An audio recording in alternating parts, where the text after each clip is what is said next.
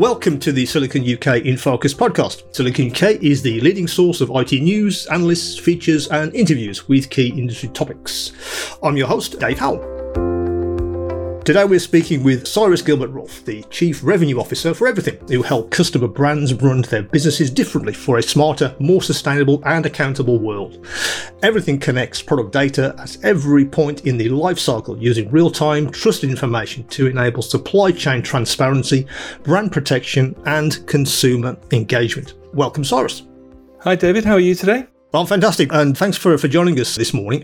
I think uh, to sort of kick us off, I always like to sort of start with maybe a bit of an overview of the business. So, um, so what's what's EVRYTHNG actually about? No, pleasure, and it sounded super grand in your description, but I'll, I'll do the best I can. It's a product cloud, and so the future that we envision is that all physical products will have a digital identity. And so EVRYTHNG is a product cloud for those identities to live. I've heard it described as digital twinning too. And so if you think of anything around you, a, a t-shirt or a, you know, bottle of household cleaner or, or something that you're likely to eat, um, we see a time when you'll be able to point your phone at something else at that product and it will tell you where it was from, when it was made, when it was shipped, what to do with it, everything from prior to manufacturing to after recycling. I think the whole idea of of digital twin is it's certainly gaining ground massively. I think I'm hearing that phrase more and more across the business community as they kind of understand how that can give their business a, a whole new uh, view of whatever they're trying to achieve, either their business process, their customer base, everything like that. It's a very interesting topic. Well, before we uh, sort of get into, I guess, the the, uh, the meat of this one, I'd always also like to, to ask you basically uh, who Cyrus is. I mean, what you were doing before uh, uh, sort of EVRYTHNG, and what so what are your key sort of uh, you know, responsibilities at the company uh, today?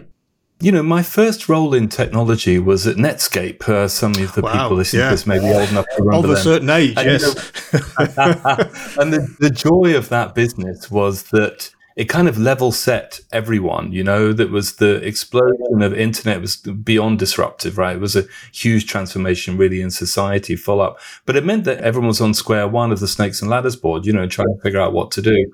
Ever since then, I've worked in technologies where they've been very early adopting, but with the opportunity to create big changes. Um, XML did a lot of work in web services, um, mobile location analytics, all sorts of things. And now product digitization, specifically cloud based product digitization, we see being a big, big change.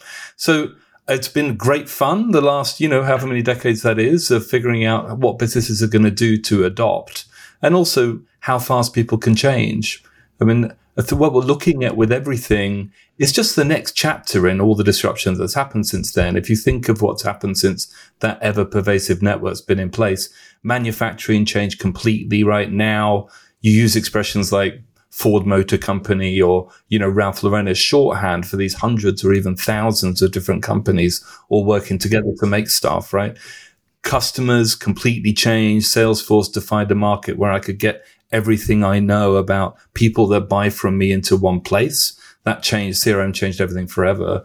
And now most recently, you know, digital marketing, what's happened with Facebook and Google and, you know, the giant social guys are really those two, right? Have kind of defined a market where I understand my potential buyers at such a level of detail that I can get into, you know, demographic groups like, you know, Muslim supports Arsenal, green, you know, trans, whatever it is. And I can still define an op- a way to market to that specific individual. So digital cha- changed everything. And now we see it happening with products, right? And products, the idea of a physical product being on the internet is not a straightforward jump for people to make, but it is happening. And, you know, COVID trained so many people to scan a QR code if it's in front of you. It took advantage of all the stuff Apple and Google had done to make code recognition native inside their cameras. Now we have this ability to point our phones at stuff and find things out. And that's given next to, you know, for every product, certainly things we might eat to tell us about themselves without me having to look them up somewhere else. And that's a pretty big change.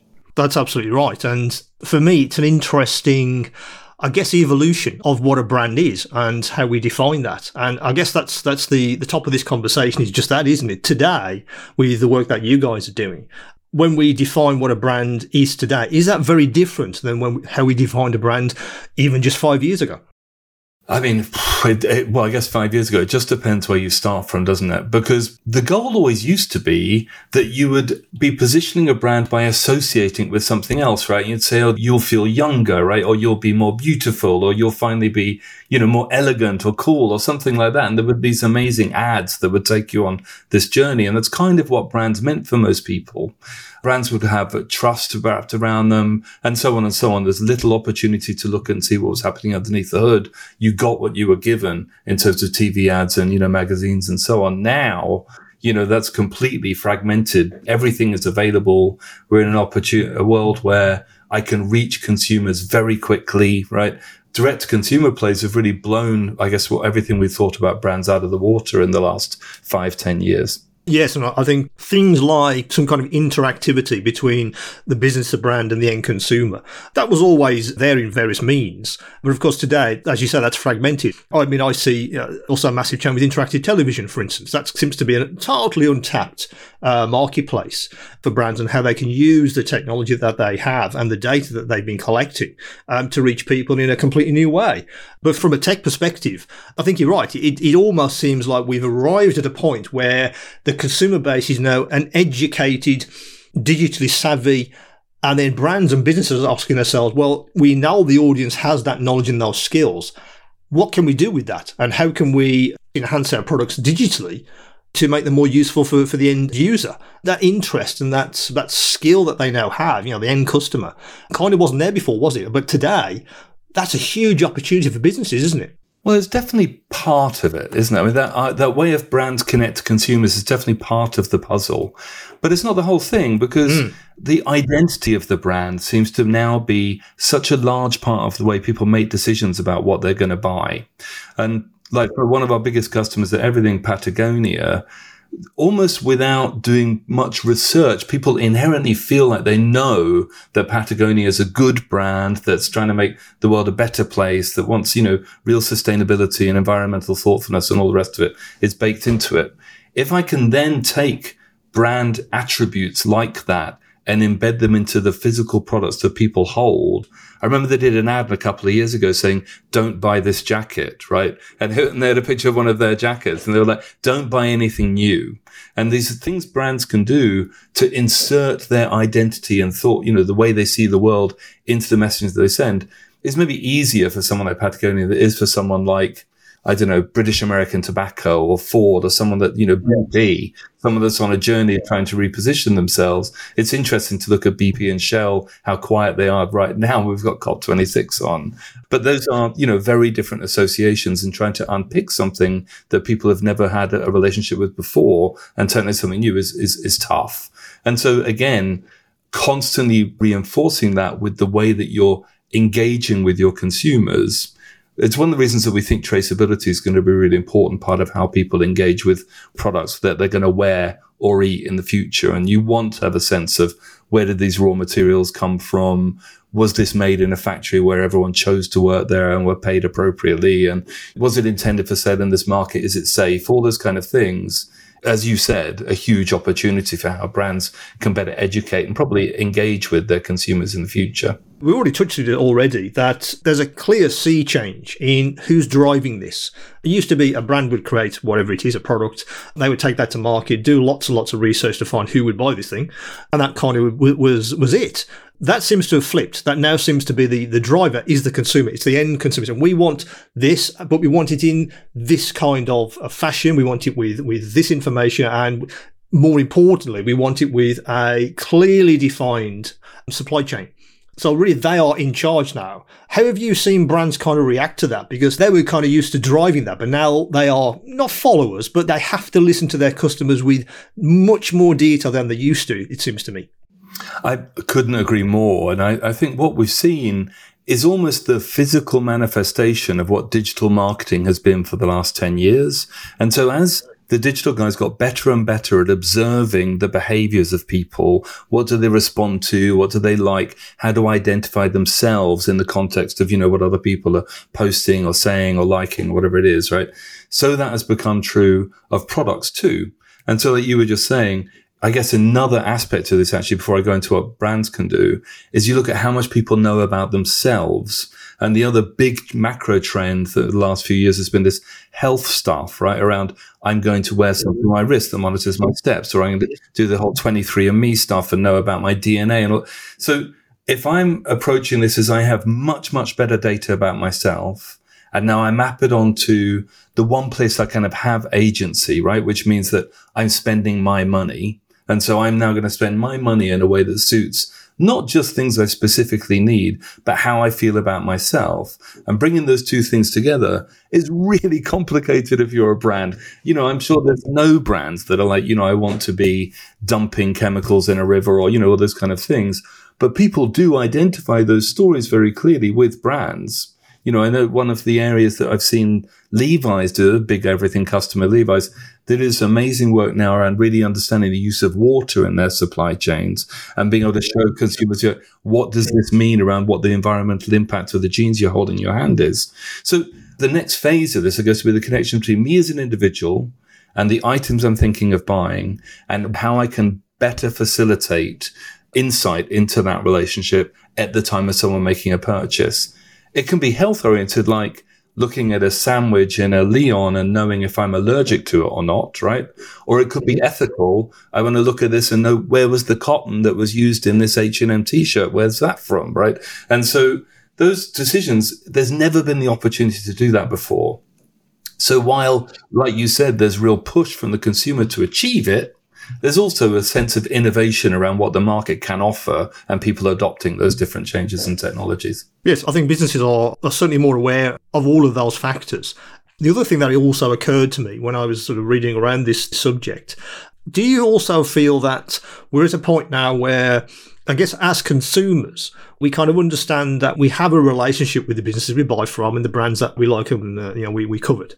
But ultimately, that relationship is is going to be defined by, I guess, a an exchange of information, an exchange of data.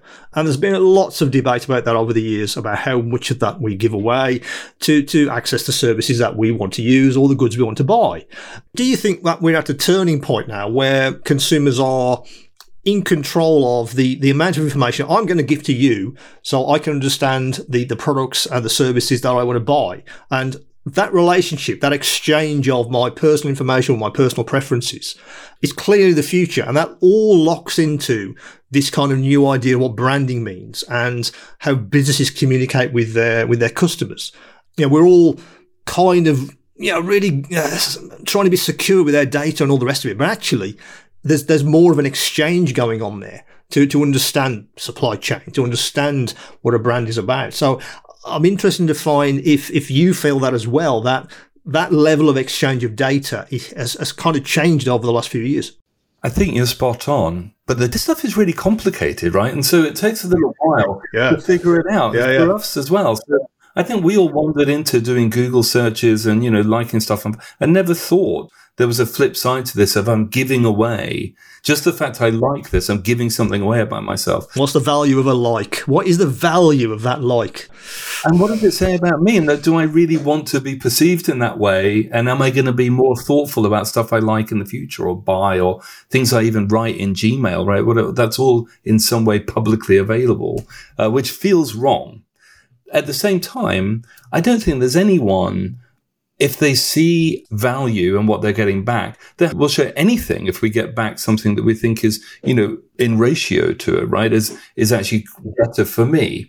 And so, you know, a really fascinating one is if all medicine is manufactured just in time and I know everything about you right down to DNA level and I can create customized medicines that are specifically just for you, would I give up my DNA string to achieve that? Yes, right? Absolutely, I would. That sounds like a great idea if it works, right? But compared to, do I feel the same way about ads on the side of a Google search return? No, maybe I don't. It's fascinating. Apple locking, well, making everything opt in, right? In the last couple of months, that's really been a big fundamental change and it's broken the business model for loads of people that work in that space. So if those are the two ends of the scale, I'm opting out here and I'm 100% opted in with everything I've got at one end. It's probably about how brands can present genuinely and authentically present an offer that makes use of what I'm asking you for you know, clearly there's a swap that makes sense rather than just, I'm just going to take. And probably everyone feels a bit like they're, they're battered by, you know, people just taking information from them. And that's made them more cautious about sharing stuff in the future. And all the leak stuff you're hearing. That's a, that's a kind of a uh, whole kind of worms you could get into. Um, but, but it does seem to me, maybe over the last few years when people have become a little bit more aware. They've certainly been, been sort of almost building diesel bunkers around themselves. Um, you know, back in the day, it was, uh, it was, um, you know, spam was out of control. So, you know, we were all loading spam filters, etc. These days, that's not just such a big problem anymore. But of course, how you exchange data and um, who's using that and for what, how many data points have they got about you and who that person is, is a whole debate, of course, on how we actually manage that and sort of move forward. But there is a clear exchange there. It's a case of, well, what's, what's in it for me? If I give you that information, what is in it for me? And, and businesses have to answer that. They have to answer that in detail, or they will not gain that information. And they need that data to be able to provide the services and the products which they'd like to. But I think moving forward, of course, what do we do? Yeah, is it the same when we talk about sustainability for something you know, important like health and uh, maybe food production? Do we put that in the same box as manufacturing toothpaste, for instance?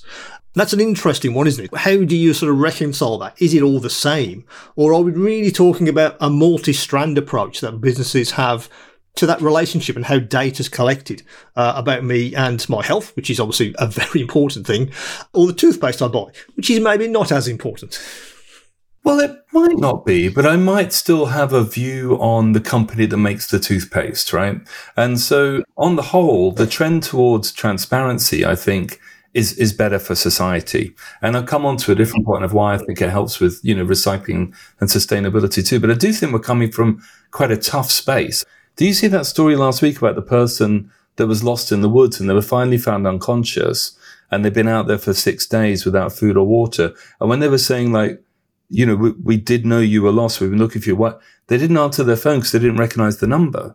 And you're like, wow. So it's so ingrained in people not to trust others now, especially if, that if you come from there to, okay, now I want to, you know, give you a processed ready meal that you're going to eat and yet you're asking me questions about, you know, where's the beef from, or does this contain things that my body doesn't like, or you know, where, what's the supply chain look like?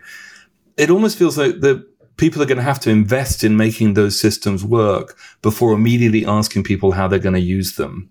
And I think there's so much around, you know, Chinese cotton in the press that that's become a, a totem for something that's a much more layered problem than just, you know, the human rights of Muslims in a certain area in China, what you think about that, right? So when you come into no, actually, we can do this, right? So we could tell you what the factory that this toothpaste was from, at least, or we could tell you, you know, the likelihood of there being leaks or misuse of chemicals or whatever it was around the manufacture of that toothpaste. And I could at the same time give you a way of refilling it or something like that, right? Or we'll come and take away the metal tube and recycle it for you. Or, you know, these things that probably people think are creating value. And even at the mundane, you know, slightly day to day level that toothpaste is, the volumes when you add them up is unbelievable, right? I mean, we're doing a project about stickers on fruit and you know, the EU are bringing legislation that says you can't put a plastic sticker on a piece of fruit anymore because they all end up in the sea. But all the people that own the brands for those fruits still want to differentiate themselves. Then you find out the numbers and you get into like the kiwi fruits exported from New Zealand in 12 month period is more than 48 billion, right? So if it's 48 billion plastic stickers, what seemed mundane, suddenly you understand just what the impact of these things are. You know, that's just one kind of fruit from one country what appears mundane is often the greatest opportunity for change. Yes, and I think it's only in the mix. I think when we when we started to talk about all those debates about transparency, supply chain, and how you communicate that. I mean, are we really talking? I guess when we when we sort of touch on how to digitize, I guess what a brand is and how it communicates, is it really how are we going to define what digital trust is in the future and how that connects with the brand? So is it really about that? It's it's trying to understand how that digital trust can be communicated. You know, the guy in the in the in the forest who wouldn't answer his phone because he didn't uh, understand the number. A kind of touchdown for that because he didn't touch his phone because he just did not recognize the number. So is that digital trust? Is that something that has to be defined by the brand. So people will trust them. They will allow you to that exchange of data, but they, there has to be, there has to be more trust there. And it seems to me to be, that's the big one. That's how do you do that? How do you communicate that trust with, you know, with your, with your customer base using, you know, these various digital channels we have available? I mean, it, it's such a critical issue that you're talking about. It's a long road, isn't it? Because I know when you look at your friends, I've heard someone give an example the other day. They heard their friend basically lying into the phone about having a problem with a babysitter, and the said were, that's why they were late. And it's a white lie, but you kind of know that that's going to impact your trust in that individual. Now, that happens with brands all of the time, right? relatively small things, anecdotal stories, something you've read on social media somewhere, they all aggregate into a perception of a brand that could be positive or negative. How does a brand control that? And the only thing you can ever do is the same as in, you know, for you and I and people that are just living their life. The more you trend towards being honest, open, transparent, clear, those are the values and attributes that people respond to. And they come to not expect you know, I think views people have of politicians and business leaders and things like that, they're, mostly pretty negative, right? And probably brands go down that road too. And certainly giant, mega, huge FMCG brands, they really have a challenge with that. And so I think you can create a bit of a halo around yourself by saying, look at this information, read about this, find out where this is from, see what's going. It, it definitely helps. And then all of the sort of charity investment stuff on the other side of it I've, I've seen the Unilever lorry driving around filling up people's fabric softener and, you know, uh, washing liquid. And that's going the other way, right? That's definitely helping. So it's, it's, it's complicated you know, do the end customers trust that, or is it like, oh, it's just greenwashing again, isn't it? Or, oh, we, we, you know, it, it, is that really, you know, part of what your business is about, or you just let's just do that because it's uh, it, it's good for our good for our business and it's fantastic when we see something on the TV. Again, it, it, it kind of for me comes back to that level of uh, trust, and if I believe what you're doing is actually sincere, and how do you communicate that over the channels I use? That seems to me to be the next big nut to crack, really, because you and I can find out so much information about um, our products and services these days, literally at the click of a button. That simply wasn't possible before that brands have to kind of react to that, don't they? And business have to have to come along and say, yeah, uh, we're doing this, and this is why, and almost kind of prove their credentials. It seems to me, and then I'll believe you, and then I will buy that product or I'll buy that service because you know I I want to be associated or connected with with uh, with your with your business and not someone else. You know the differentiation again. I do think it's that it's that kind of a redefinition of what trust means with with with brands and, and services that everyone buys from does get to be non-trivial super quickly though because yes there's things like you know, people just naturally feel that people are doing tactical campaigns and whatnot and that you know you just presume it's a it's a trick you're trying to trick me.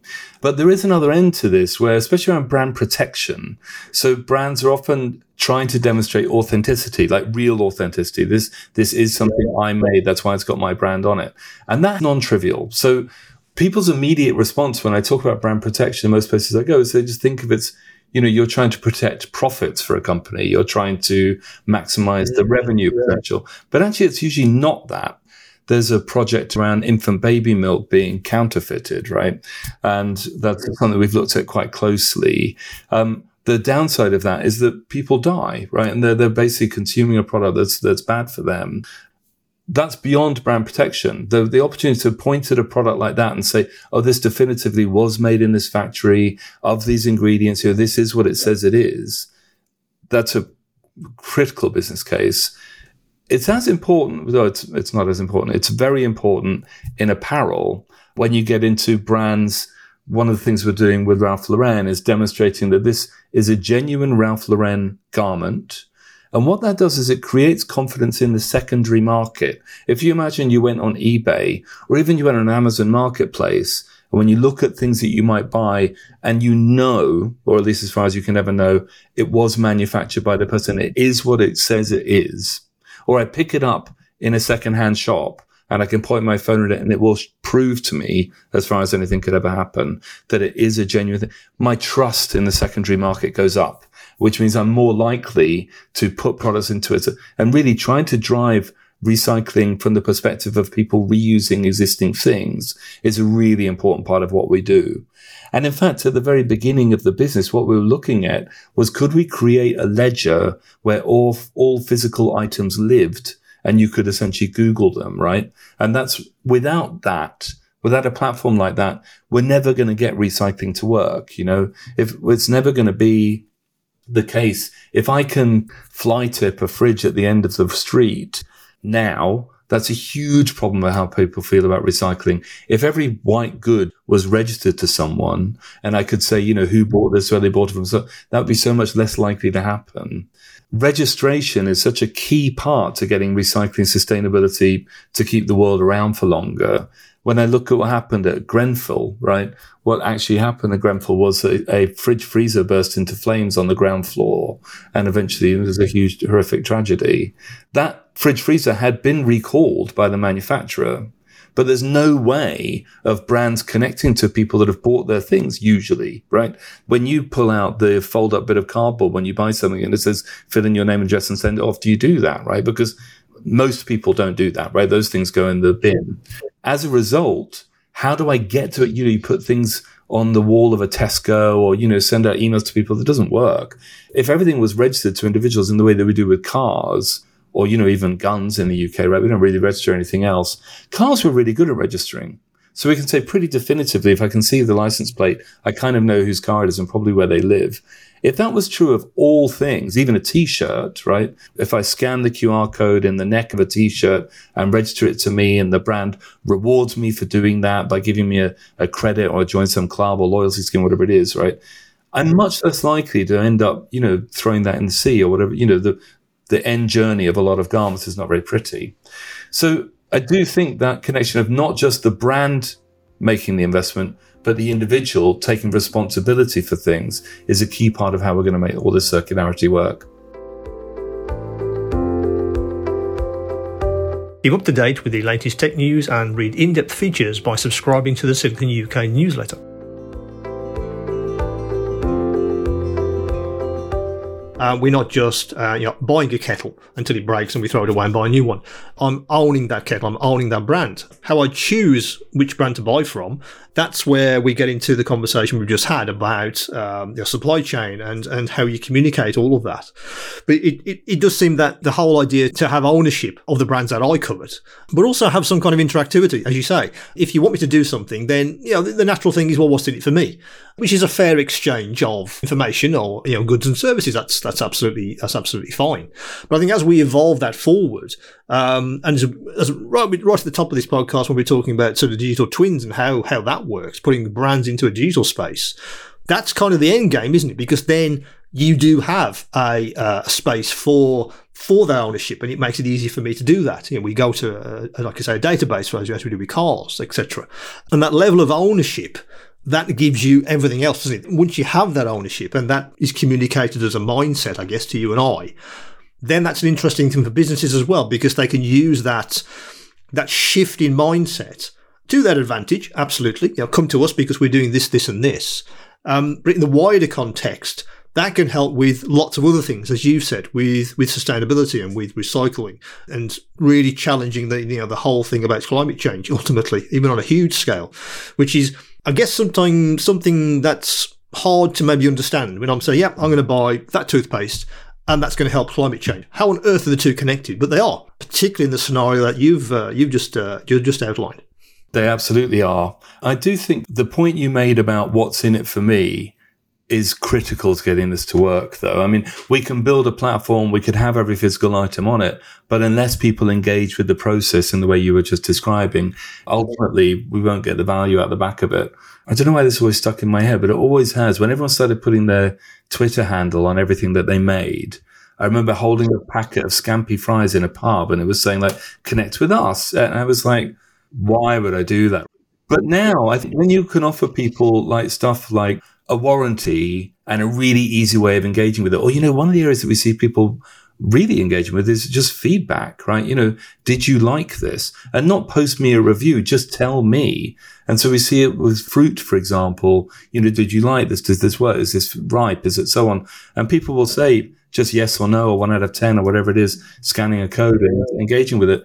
And it's amazing the data that creates for the manu- well, for the farmer in that case, you know, around, well, this retailer is not handling my product properly, or, you know, people don't like this strain of grapes here. Absolutely. I mean, hospitality discovered that, didn't they? What is the power of a Trustpilot, plus or uh, minus, uh, or a positive or negative uh, review? Well, actually, it, it's, it is huge.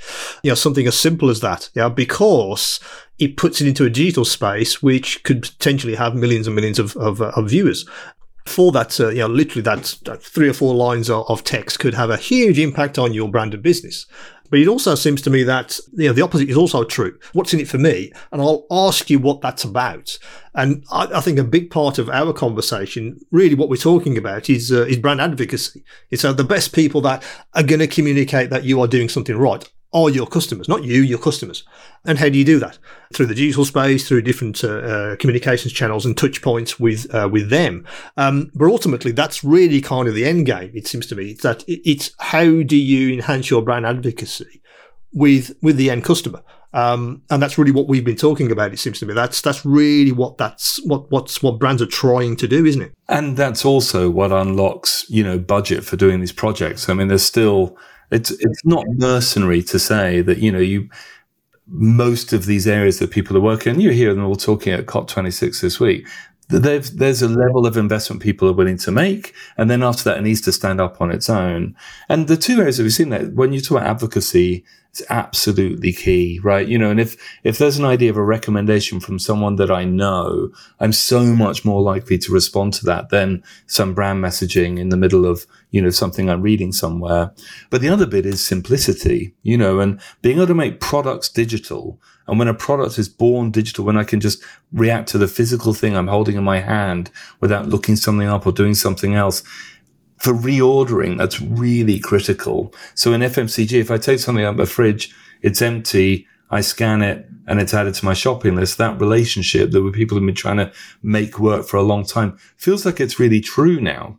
And one of the reasons it's true is because, you know, 30 years ago, we started putting barcodes on things and that was an amazing step up for a product being able to describe itself at a point of sale.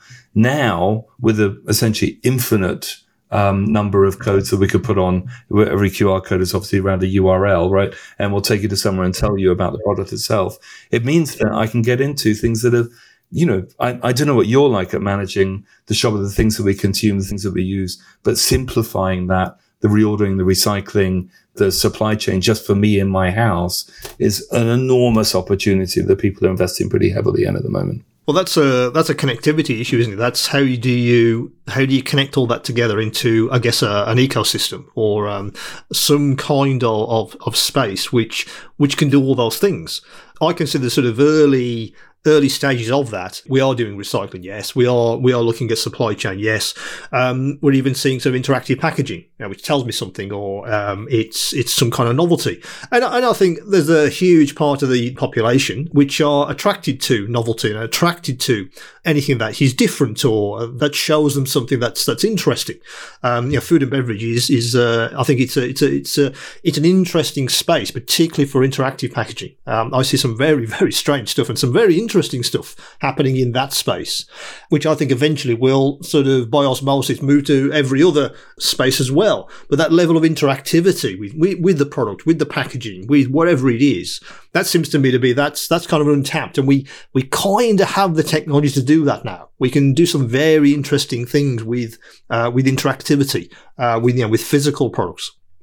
That's exactly what EVRYTHNG have built, right? So when you talk about a platform where all that product information could live and relate to its, each other, right? So I can build connections between different, here's all the things that I like, right? Or here's all the things I've bought before, or here's all the things that I've thought about but haven't tried yet. And then for the brands themselves, here's all the things that came from the factory in Vietnam and how they've performed compared to all the ones that came from the factory in Portugal, right? Or those kind of relationships. Or here's all the ones I sold at Tesco and here's all the ones I sold at Waitrose. And those ideas of categorizing and understanding giant, giant lakes of data and how that's moving around, starting with a physical product creates an opportunity that's never existed before.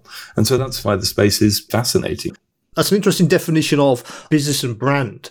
When you are talking to your sort of you know, customer base, are they quite happy to literally lay themselves bare like that? Or is there a, a, level of anxiety still there, or is it is it a learning curve and a quite a steep learning curve for, for businesses? Are we, are we on the early stages of that? So it does seem to me that brands will have to get used to laying themselves bare, literally. Uh, show me who you are, why you do this, where this has come from, and then I will decide uh, whether I feel that uh, that's something I would like to be involved with. But how are businesses reacting to that? To literally opening their their doors to uh, to to that level of scrutiny? Well, there's two parts to that. So one is for the last 20 years, I guess what we've seen is this flight to becoming data driven businesses, right? And so initially financial services and oil and gas. And so, and you know, people, they understand the business that they're running better than ever before. The missing part of that for most of the brands I talk to has been first party data, right? What are your consumers like? Right? What do they do? What do they do? And people have always done Nielsen studies, they do joint focus groups, they do invest in it, millions and millions and millions of pounds, right? But now the opportunity exists for the product itself to be your direct digital channel to your shopper, your consumer by definition, right? So if I can create something that's compelling enough for someone to scan an item, maybe even multiple times, most of the apparel people we work with, they'll see 15, 20 scans of a single garment as it goes through its life for different reasons, right? With toothpaste, it might be less, right? I might be registering it, might, you know, might be loyalty points, might whatever it is, and then it might be able to recycle it. All of those data points are aggregated back for the brand and give them a picture of what their shoppers are doing. And hopefully by understanding their motivations, I can provide better products for them that they will like more, right? Um, that's an enormous opportunity. So in order to earn the right to do that, brands know that they can't just, you know, putting a code on the side of a packet is not it, right? Often it'll be like scan to win, people to do stuff like that. But there will also be a, how do I recycle it? Is this good for me? Where did this come from? You mentioned food, and I do think that will be the big driver in the next couple of years as people have got more and more thoughtful about their own health. They get more and more thoughtful about the things that they consume. How is this processed? What is this really made of? What do these E numbers on the side of this packet mean? And products being able to do that while still having, you know, you know, you, packaging can't just be dense four point text. There has to be a route through defining things out when I can apply myself onto that data, tell me how this means in the context of, you know, what my health data is on my iPhone or something like that, then you create a really interesting, engaging process that's never been possible before. And so, you know, I do think people give up data for that reason. I, I think so. And um, I, I also think there's almost a sea change coming as well I've been reading a lot about contextual advertising and what that means. Because advertising at the moment, you know, it's, aimed at uh, individuals usually or, or, groups with a, a similar interest or, or, whatever it is. How is an ad going to reach, say, uh, again, I, I mentioned uh, sort of interactive TV. Um, if you're putting an ad onto onto a television set how do you know who's sitting on that sofa? It could be multi generational. It could be very different people. It could be friends. It could be colleagues. It could be a family. So you you can't use, I guess, traditional targeting in that respect because how how do you know who you're speaking to? So the ad has to be within context, and that's an interesting, I guess, part of the equation we've been talking about um, about how do you do that? How do you use um, you know data? How do you use the digitization of brands? Ultimately, how do you use that for communicating messages, but within context? And how do you define that context? I thought that was a, that's an interesting discussion about how we've all moved to, you know, the, the Netflix generation. But how, how does Netflix know who's watching something at a particular time on that sofa? And that context seems to me to be the, I guess, the next thing that needs to be defined to really get a handle on, I guess, how messages will reach the correct audience at the correct time. And what you're describing is doubly difficult because you mentioned Netflix as an example, and I imagine there's a, a sort of hyper sophisticated version of this. But basically, I, watched Bake Off last week, right? And I realized halfway through, well, actually, it has millions of ad breaks in it. And I realized I was watching an ad on TV for the first time in absolutely ages, right? All the non-linear guys like Netflix and Prime and even iPlayer, right? You don't get exposed to adverts on TV. So while I was like, well, I'm watching this on All 4 on Apple TV, so it does know who I am, and maybe it's smart enough to tailor this advertising to me. I wouldn't be surprised, right? That would make sense. It would say, oh, it's you know, it's a bloke in his fifties that lives in London, kind of thing. I'm going to show him this advert. That would make sense. But the opportunity to do that is so small now that actually it's far more likely, I think, that someone would get to me either via, you know, something more social or embedded into articles is the other one that you often see, right? And so you'll be reading like, the New York Times, and the advert will appear halfway down it. And it's just a, a route to, to how you get to your market. But I've actually always been a bit disappointed by how unsophisticated my own personality is around that. And you sort of describe all the moving parts of your, you know, how you see yourself or whatever, and then you, oh, your personality type 42 or something like that, right? And you're like, okay, so actually the advertisers do still have a, a reasonably good opportunity to get through to you with something that's probably compelling for you.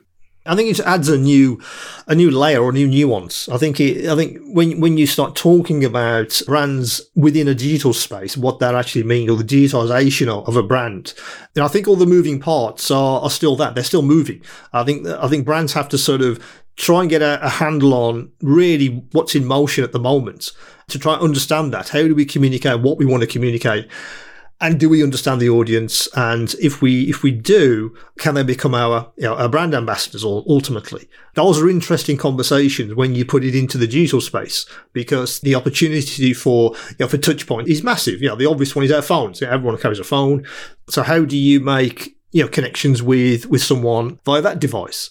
And then later as it expands you understand what other devices they use how how else do they they consume information how else do they uh, they make their purchases and so on but it, it's kind of it's kind of out of focus, it seems to me. It's that, a business understand we, we, we understand this. We want to create this ecosystem, and we kind of have the the tools it's how we connect it all together and make that integrated. And I guess that's what you guys are about. You're the connecting part, so you can so that you can connect all of these uh, disparate pieces of your brand together, but into a whole that you can then understand. Well, complete. Uh, there's a really interesting patent that EVRYTHNG have actually, which uh, you know, regardless of the commercial opportunity, I think it answers the question that you've just raised, which is the ability to provide context around the moment of a scan means that you can tailor the response, whatever that is, in a much, much more sophisticated way, right? So what time of day is it? What country am I in? The device that's doing the scan. What's the language set to on that device? How many times has this same device ID scanned this code? Is it in this shop or not? All those different contexts allow you to provide something that's more meaningful. And when you were talking about contextual advertising a minute ago, while it may not be buy another product, it can be a this is the experience we think you want to have right now, right? I think that you're having trouble putting this tent away because you scanned it yesterday to and watched the instructions and now you've scanned it again. Maybe you need help breaking it out. Or, you know, I think that you're unsure of how to use this uh, sauce, right, that you've scanned, and maybe uh, some recipe ideas or whatever would help now, or how to bake or cook or whatever it is.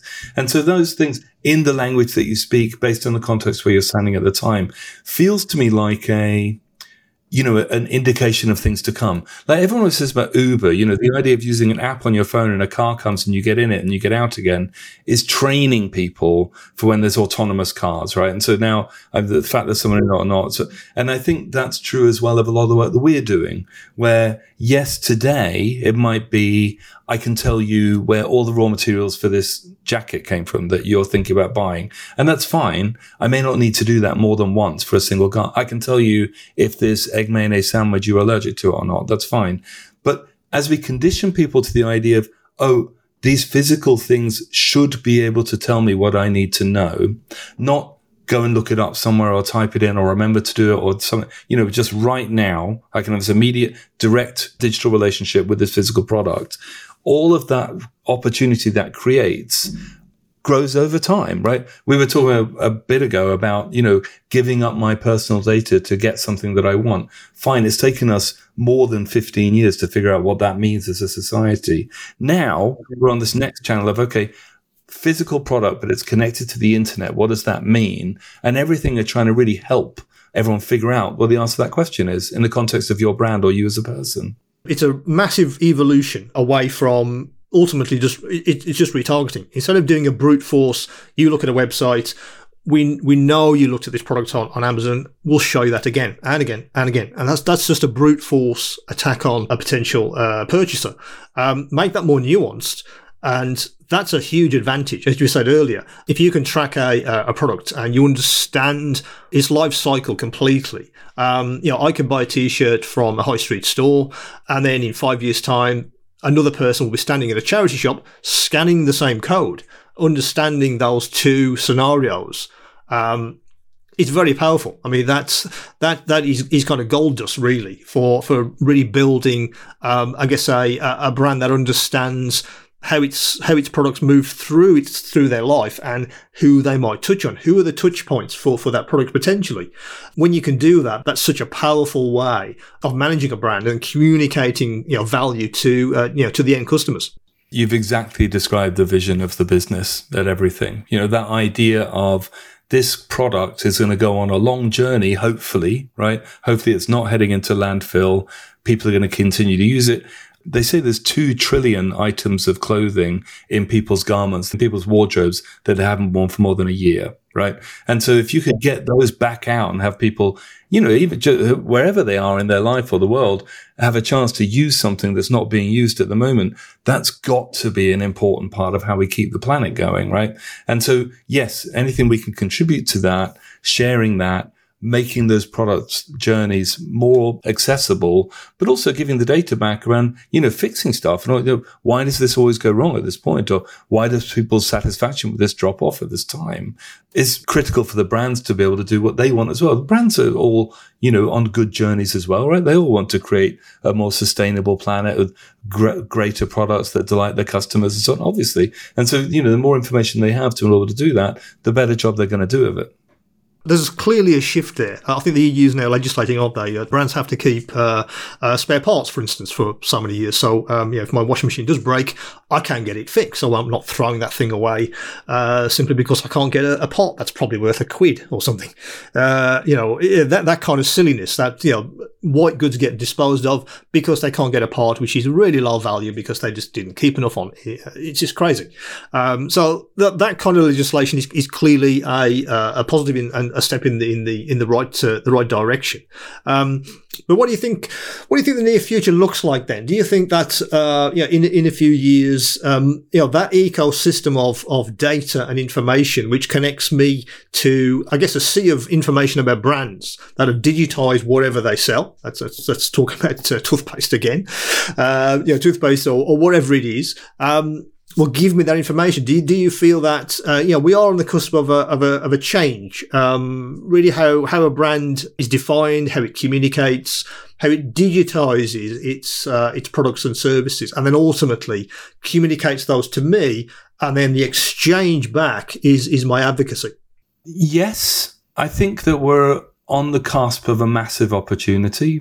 And I think the expectation will just go through the roof of consumers very quickly the most important part of it I see in the near term is secondary market and people willing to consume beloved items because they feel like they can understand the journey that's been on better or where it's from. So they know it's real. I think there's a lot to do around brand protection. That doesn't mean protecting the brands. It means protecting the consumer, right? So, you know, things like face creams and babies' nappies and stuff like that. There's so much counterfeit stuff out there that causes problems for people. I think taking that away and once those two are working, people's expectations on knowing more about things they're holding in their hand will go through the roof. And we can't even, we don't even know all the opportunities will be for marketing in the middle of that, right? Because tailoring around individual desires, things will, will know so much more at the same time, we hope in a protected and managed way, as for what you were saying around, you know, GDPR and all the rest of that piece. So, yes, I think definitely all products go digital in the next few years, not just at a SKU level or an item level, but you know, we'll know every single box of cornflakes and when it was made and where it was made and so on and so on. And it'll be relatively straightforward to find out as hard as pointing my phone at an item in a supermarket or picking something up in a charity shop, as example that you said. And then what do you do with that? I think it will mean a lot less stuff going through the supply chain. I hope. And that's probably part of the world that we need to create too. You've been listening to a Silicon UK in Focus podcast. Keep up to date with the latest in tech news and read in depth features by subscribing to our newsletter. I'd like to thank Cyrus for taking the time to uh, speak to uh, Silicon UK. It's a goodbye from me, Dave Howell, and it's goodbye from Cyrus. Bye, everyone.